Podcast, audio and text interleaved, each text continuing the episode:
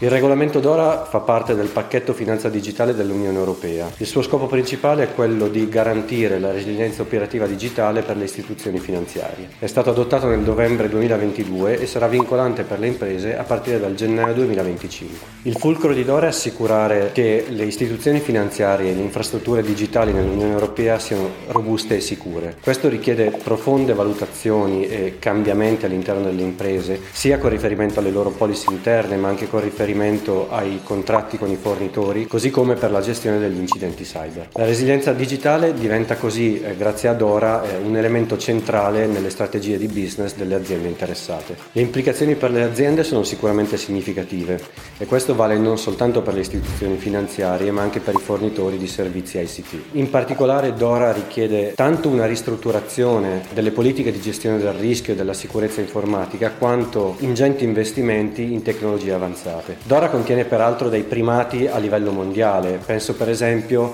al regime di supervisione dei fornitori critici che dovrebbe aiutare le istituzioni finanziarie a guadagnare un maggiore potere negoziale nei confronti degli stessi, così come al regime di responsabilità del cosiddetto organo di gestione. Dora rappresenta quindi certamente una sfida, ma anche un'opportunità per le aziende interessate. E la compliance con questo regolamento eh, non si risolve in un mero esercizio burocratico di produzione documentale, ma esige una profonda ristrutturazione delle politiche interne delle, delle, delle istituzioni finanziarie. Questo eh, sicuramente garantirà alle stesse, a chi si adeguerà correttamente al regolamento d'ora, un vantaggio competitivo e sicuramente un rafforzamento della propria reputazione sul mercato.